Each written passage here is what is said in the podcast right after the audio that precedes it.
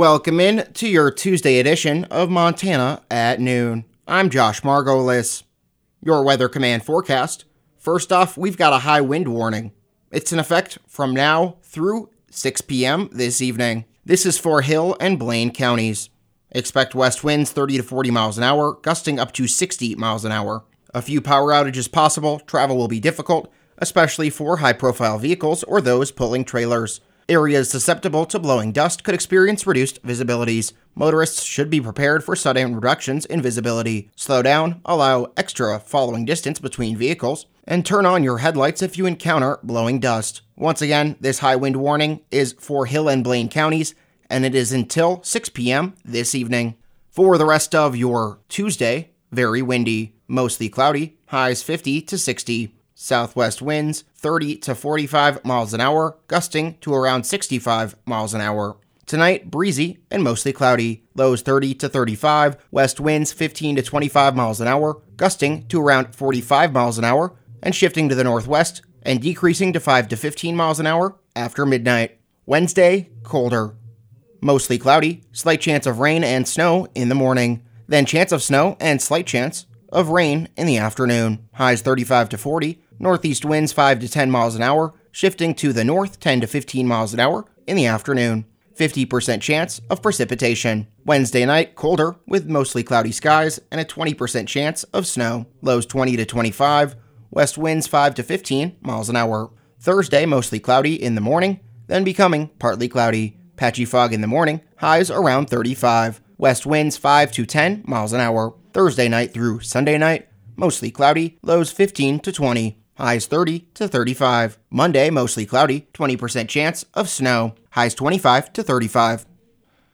The Havre City Council held their regular monthly meeting on Monday night at City Hall and passed a series of agenda items. On first reading, the council approved an ordinance that states it is illegal to purposely or knowingly provide supplemental feed to deer. Although this is already in state law and citable by Fish, Wildlife, and Parks, Council hopes to use this as an educational tool to try and decrease the overpopulation of deer in Havre. If passed, it would be enforceable by Havre Police Department, which could write citations. Ordinance changes must be approved twice by the City Council to be enacted. Also approved at the meeting was the City of Havre's updated policy and procedure manual, the confirmation of Mayor Tim Solomon's reappointment of Chase Stoner to the City County Airport Board for a two year term, and November claims and manual warrants. The confirmation of Ethan Cox as a probationary police officer was also on the agenda, but was canceled, as Cox took a position elsewhere. The Hill County Park Board held their regular monthly meeting Monday night virtually and unanimously approved several motions. The board approved the location for a proposed South Cross fence that would split the roughly 3,300 acre south pasture of Beaver Creek Park into two to allow for more even grazing of the area. The fence will cross Alkali Springs Road and the Beaver Creek Highway, where there would be cattle guards. It would also cross the Bear Paw Nature Trail once, where there will be a walk through fence. The project must still go out for bids and go before the park board again for approval. The hope is for construction to begin in the spring and for it to be complete by the 2021 grazing season. It would be paid for by ranchers through their land management fund. Also approved at the meeting was a motion to have the Rules and Regulations Committee develop a written policy on trapping in Beaver Creek Park, the transfer of a grazing allotment from Tony Ream to his son, October and November claims, and October and November meeting minutes. During the superintendent's report, Chad Edgar said the park use has been slow of late, but there was some snowmobiling after the recent storms, and people have been fishing, snowshoeing, and hiking. There are currently 1,467 cattle grazing at the park. The grazing season runs through the rest of the calendar year. During the hunting season, there were a few people, which were mostly described as out of towners, trying to hunt in Beaver Creek Park. One hunter was cited by Fish, Wildlife, and Parks after shooting a deer. The issue appears to stem from the onX map system which color codes land for hunters to know where to hunt. Apparently, the color Beaver Creek Park is coded as is very similar to the color for Bureau of Land Management land, leading to confusion among hunters. FWP is working with onX Maps to resolve the issue and the park will be posting additional signs reminding the public about their no hunting policy. The Zoom meeting timed out after 40 minutes, so there was no opportunity for final public comment. Because of this, the board will have a special section for public comment at the beginning of their next meeting, January 4th. Public comments on anything pertaining to Hill County parks can be emailed to bcpark at itstriangle.com. The final results have been released from Montana Fish, Wildlife, and Parks Havre Check Station for the 2020 hunting season. 782 mule deer were checked, a record, up 15% from last year, and 53% above that long term average. 74 ducks were harvested, making them the only other animal that checked in above both last year's numbers and the long term average. Animal harvests that were below long term averages but above last year's numbers were antelope, white tailed deer, elk, and upland birds. The only animal harvest below both last year's numbers and the long term average was the pheasant. 1,777 hunters checked in over the eight weeks the station was open, up 2% from last year and 5% above that long term average. Taking a look at local COVID 19 updates, Hill County was notified of 15 new COVID 19 cases yesterday and had 24 people meet that recovery criteria. Hill County has now reported 1,433 total cases of the virus, 172 are active, 2 are hospitalized. This is the lowest active case total for Hill County since October 12th.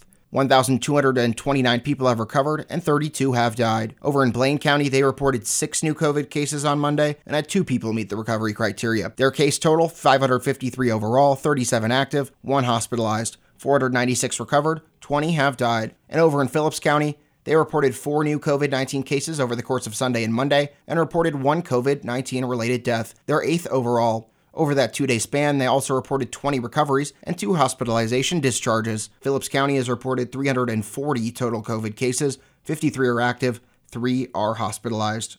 Over in Liberty County, they announced yesterday that over the past 76 hours, they've confirmed two new COVID cases and had seven people recovered.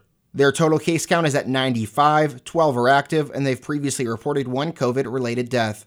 And over in Chouteau County, they have not provided a COVID 19 update as of late, but we'll make sure to pass that along once they provide one. Turning to state news, today's Department of Public Health and Human Services Montana COVID 19 update is in. And today, Montana reported 859 new COVID 19 cases, 21 new COVID related deaths, had a drop in active hospitalizations of 13, and had an increase in active cases of 251. In total, Montana's reported 69,346 COVID 19 cases, 17,448 are active, 479 of which are hospitalized, and the death toll is 763. The counties with the most new cases today Cascade, 129, Flathead, 126, Lewis and Clark, 89, Yellowstone, 71, Gallatin, 63, Missoula, 56, Butte Silverbow, 44, Bighorn 39.